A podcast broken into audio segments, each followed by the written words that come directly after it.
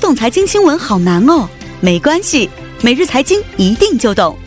带给你最简单、最有价值的财经资讯。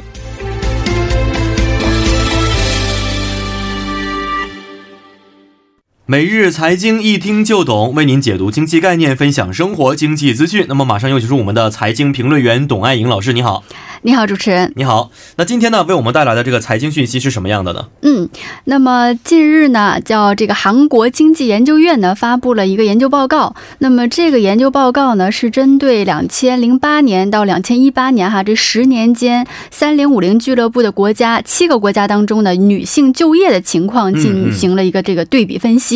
那么分析的结果显示呢，在这个十年当中啊，韩国女性这个无论是可生产人口数啊还还是这个经济活动参与率，反正各方面的这个就业情况、就业指标还是在不断的上升的这样一个趋势。哦、啊，关注的是关于三零五女零性俱乐就部业国家就业的一个情对，况，是不的，是？嗯，但是这个所谓的三零五零俱乐部啊，包括的是国家是吧？呃，是有哪些国家呃呢？七个国家，那它主要的是指是人均收入啊哈在嗯三万美元以上，人口在五千万以上的这个国家，包括嗯美国、日本、德国、法国、英国、意大利以及韩国七个国家。哦，这就叫所谓的“三零五零俱乐部”国家，嗯，那这个通过与其他的一些国际国家比较啊，嗯这个韩国女性的就业情况在具体数据上有没有一些指标呢？嗯，呃，那么先说一下结论哈，嗯就是说，虽然这个十年间哈，这个结论就是这个韩国女性的几项就业指标都在不断的哈得到改善，嗯，嗯但是这个嗯女性的经济活动参与率和雇佣就业率哈，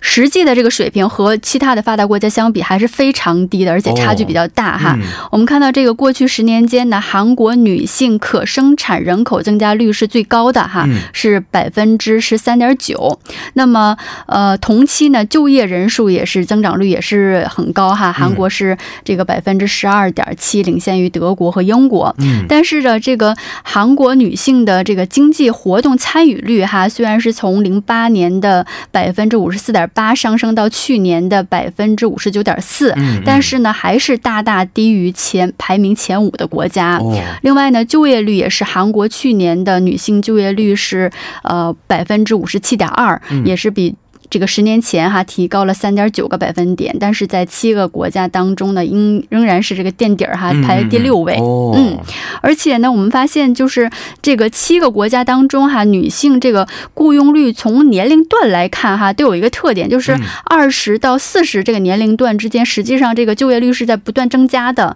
然后嗯嗯嗯五十岁之后呢有所下降，但是韩国呢就是出现了三十多岁的女性大举的退出市场的哦劳动力市场这样一个现嗯象。嗯嗯，那么韩国这个去年呢，三十五岁到三十九岁，然后四十岁到四十四岁这个女性的呃就业率呢，分别是百分之五十九和百分之六十二哈嗯嗯那么在这个七个国家当中，可以说是最低的。哦其实我们说这个三十五岁到四十五岁之间，实应际上该是环境对的。经验呐、各对个方面都已经非常成熟了经历也非常充充沛，是也是嗯有非常这个呃丰富的这个工作经验的这样一个没错年龄段，所以嗯在这个年龄段，女性大举的退出这个这个职场哈，其实也是因为这个婚育的问嗯题，没对吧错？呃，也是非常可惜的一件事情。是的嗯啊，嗯、刚才老师也跟我们说了好多一些专业词汇啊，比如说嗯什么可生产人口数。对对是啊，还的，嗯有什么就业人数、雇佣、什么就业率等等啊，有的东西呢，我们可能稍微会理解一嗯些，但是很多词也是听着只是一个概念而已啊。嗯嗯能。不能给我们简单介绍一下呢？呃，可以。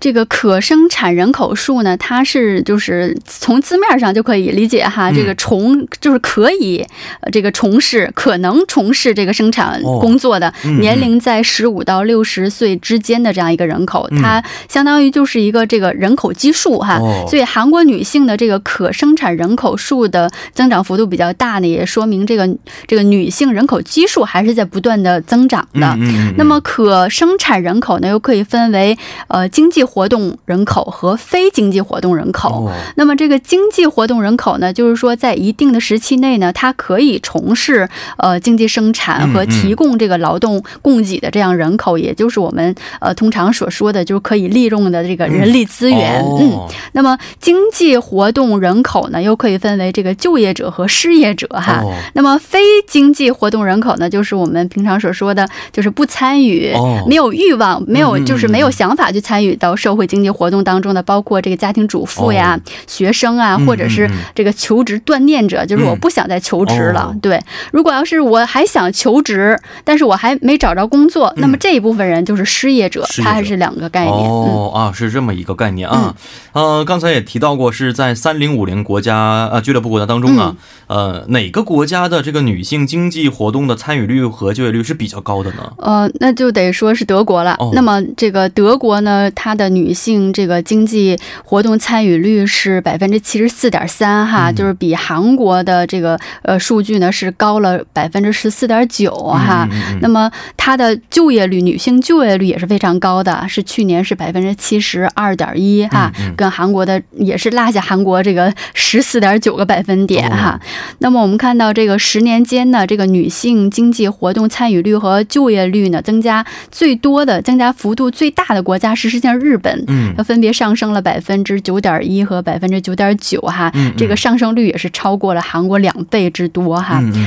呃，我不知道您注意没有，之前有个新闻，就是在七月初哈，在这个欧盟的首脑会议上呢，决定是提名一个一名叫着这个呃庞德莱恩哈的一名女性，是哦出任下一届的欧盟执行委员长哦哈。啊是这样的哦、对，就是说，这也是这女性哈首次就是出任欧洲这样一个非常主要的一个权力的机构的一个首脑，嗯是对是，所以突然被就是被提名的这个叫做这个冯德莱恩的女性呢，她是德国人哈，嗯嗯嗯她就零五年的时候，她就进入了的这个德国的这个中央这这个政坛哈，嗯嗯然后也是一直是负责六年以上的这个国防部门，是哦也是这个韩这个德国哈非常有代表性的嗯嗯长寿长官。但你知道吗？她是这个七个子女的妈 妈，哦，就说很厉害。对，就家说庭和事业， 就说这呃照顾个得这非常种地就是这种平衡情况，在亚洲国家你可能是是不敢不跟不敢想象不的不能想象、不可能发生的事情，嗯嗯尤其是是是在韩国啊。没错所以我们看到这个，就是说，一个是社会意识，嗯一个是嗯说嗯社会这个国家哈、给女性能够持续的参与到社会。这个生活、这个呃经济活动中，到底能提供多大的这个保障，嗯嗯其实是十分重要的。没错、嗯是的啊。好，今天也是非常的感谢我们的评论员，咱们明天再见。嗯，再见。嗯，再见。那接下来为您带来的是科技情报站。